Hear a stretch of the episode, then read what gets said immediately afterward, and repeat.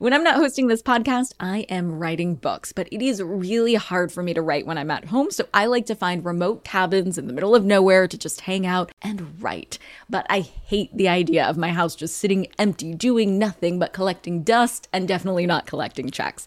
And that's why I'm an Airbnb host. It's one of my all time favorite side hustles. Other popular side hustles are awesome too, don't get me wrong, but they often involve big startup costs. By hosting your space, you're monetizing what you already have access to. It doesn't get easier than that. And if you're new to the side hustle game and you're anxious about getting started, don't worry because you're not in this alone. Airbnb makes it super easy to host. I mean, if I could do it, you could do it. And your home might be worth a lot more than you think. Find out how much at airbnb.com/host. Hey guys, are you ready for some money rehab? Wall Street has been completely upended by an unlikely player, GameStop.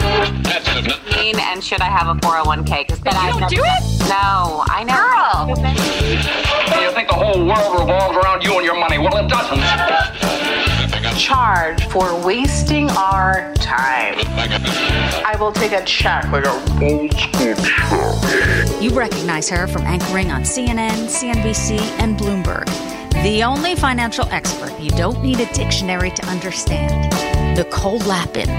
Are you planning a trip in the near future? If so, my condolences. I'm sure your heart rate is up, up, and away with all the recent flight cancellations and nonsense. You're probably wondering, what the fuck is going on? That's at least how money rehabber Laura feels. Here she is. Hey, Nicole. My name is Laura, and I'm a homemaker in Denver. My family and I have a trip planned to go to Florida later this month, and with all the flight cancellations, I'm totally freaking out.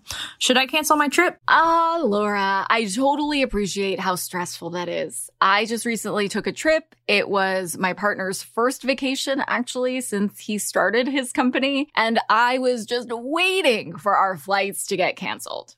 It's a stressful time to travel, no doubt. Before we get into the question of whether or not you should keep your trip, let's look at what is happening with the airlines and why. Over the holidays, over 4,000 flights were canceled, and even now, some airlines are slashing their typical flight schedules. JetBlue, for example, has reduced its schedule by about 1,300 flights over the last few weeks and is reevaluating today whether the company needs to continue to operate at a reduced schedule. The primary reason for all of these cancellations is staffing. Airlines are having a really difficult problem getting flight attendants and pilots and all of the airline MVPs to cover a typical flight schedule. Why is this happening? Well, first, Omicron, the most contagious strain of COVID-19 yet. Airline employees are getting sick and consequently are unable to come to work. Other employees just don't want to put themselves at risk by being on an airplane with so many traveling, germy passengers. That brings me to the second major factor affecting staffing. And after yesterday's episode, you could probably guess what it is. Yep, the great resignation. As we talked about on yesterday's episode, there is a nationwide labor shortage, which is giving employees greater bargaining power to ask for what they want. And what airport employees want is to be safe from COVID and from rude customers. Is that too much to ask? Let's double click on the rudeness factor for a moment because that's a real phenomenon affecting airport staff. According to The Atlantic, airlines in the United States reported that by June 2021, the number of unruly passengers had already broken records, doubling the previous all-time pace of assholery. So that's not exactly the term The Atlantic used, but they might as well have. Why are people being dicks right now? Well, masks are mandatory on flights, but not everyone wants to wear masks. And who has to enforce the mask mandate? The flight staff. So the flight crew is stuck getting pushback from people who don't want to follow the mask mandate. Although those people are still following the rule to buckle their seatbelts on the flight, and isn't wearing a mask kind of the same thing? Anyway, more flight staff are reporting ugly encounters with passengers and they don't want to deal. Who can blame them? But back to you, Laura. What should you do about your trip? Well, honestly, it's not a bad idea to postpone your vacation. I hate saying that. The last thing I want to be is the fun police. But there are many, many stories of folks getting stranded in far off destinations. And it's no surprise that getting stuck away from home becomes an expensive ordeal quickly. An unexpected extended trip means you need to pay for last minute accommodations, longer car rentals, buying food out, all sorts of expenses that were likely not accounted for in your spending plan. Airlines also think it's in your best interest to postpone right now. Alaska Airlines, for example, has asked passengers to rebook their trips for later dates. And with most airlines waiving change fees, pushing your travel plans back shouldn't cost you a dime. But if you can't push back your travel plans or you simply don't want to because you need that vacation, here are five things you should do to prepare for some flight uncertainty. Number one, ask if you can be on standby for the airline's next flight out. If your flight gets canceled, the airline does need to rebook you on another flight. But picture this.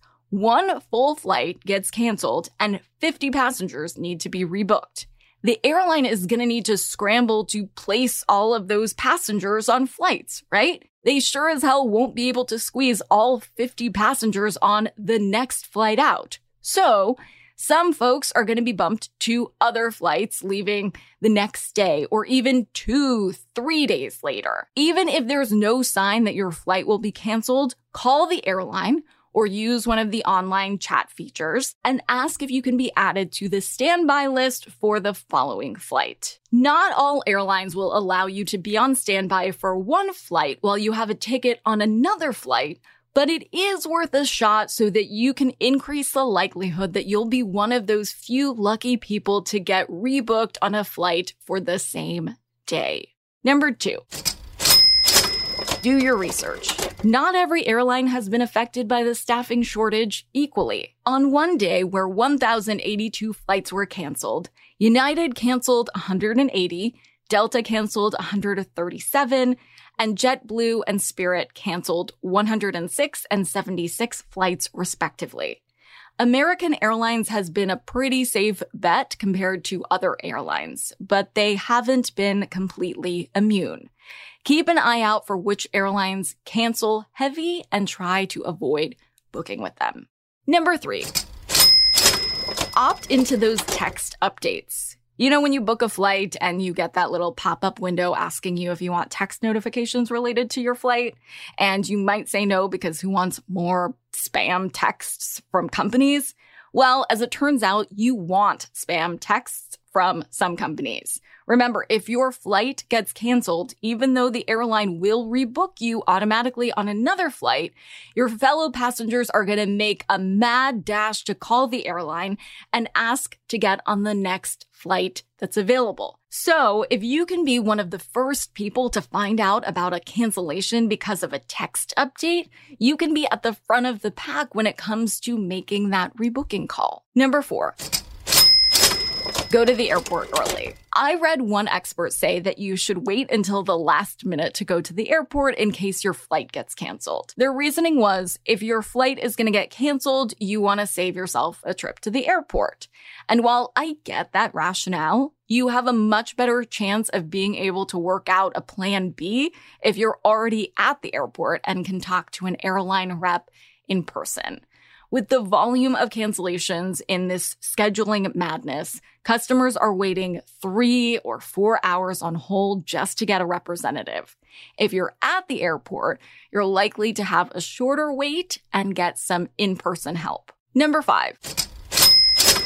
Enroll in the airline's loyalty program. Before you check in for your flight, you should sign up for the airline's loyalty program. Airlines do give preferential treatment to folks who are loyalty members. Plus, some airlines have special lines that only loyalty members can use. So you might be able to use the airline's bat phone, essentially, and have a shorter wait to get a representative on the line. Those are my top five recommendations for positioning yourself most advantageously in case of a dreaded flight cancellation. If your flight is canceled, here are my two recommendations for what to do next. Number one ask what they can do for you. Some airlines are able to give you special help if they cancel your flight. According to the New York Times, American Airlines will arrange an overnight stay for customers whose flight is delayed and does not board before midnight on the scheduled arrival day. JetBlue offers compensation for flights delayed three or more hours from 50 bucks to 200 bucks depending on the length of the delay. Delta will put up passengers whose flights are canceled between 10 p.m. and 6 a.m. at one of its contracted hotels for the night. And many other airlines have similar contingency plans in place. However, not all airlines will offer these perks automatically. Oftentimes, you have to ask to get these vouchers, so speak up. Number two, Call the international numbers. I love this hack from Scott Keyes of Scott's Cheap Flights, who actually came on Money Rehab to share some travel hack advice back on episode 88. He told the New York Times that the international phone numbers tend to have a shorter wait time than the dedicated US phone numbers. He said, you want to make sure you know what the cell phone rates are, but if you're calling Canada, it's around two cents a minute. It's going to be a 20 minute call versus a three hour wait if you're calling a US hotline. I think it's worth the 40 cents. For today's tip, you can take straight to the bank. If your flight is canceled and you do get a travel voucher, you'll need to rebook directly with the airline, even if you found your flight through a third party like your credit card reward system or a travel site like Expedia. Reason being, your voucher won't be for that third party site, it will be for the airline, and a third party won't be able to apply an airline credit when they book for you. Money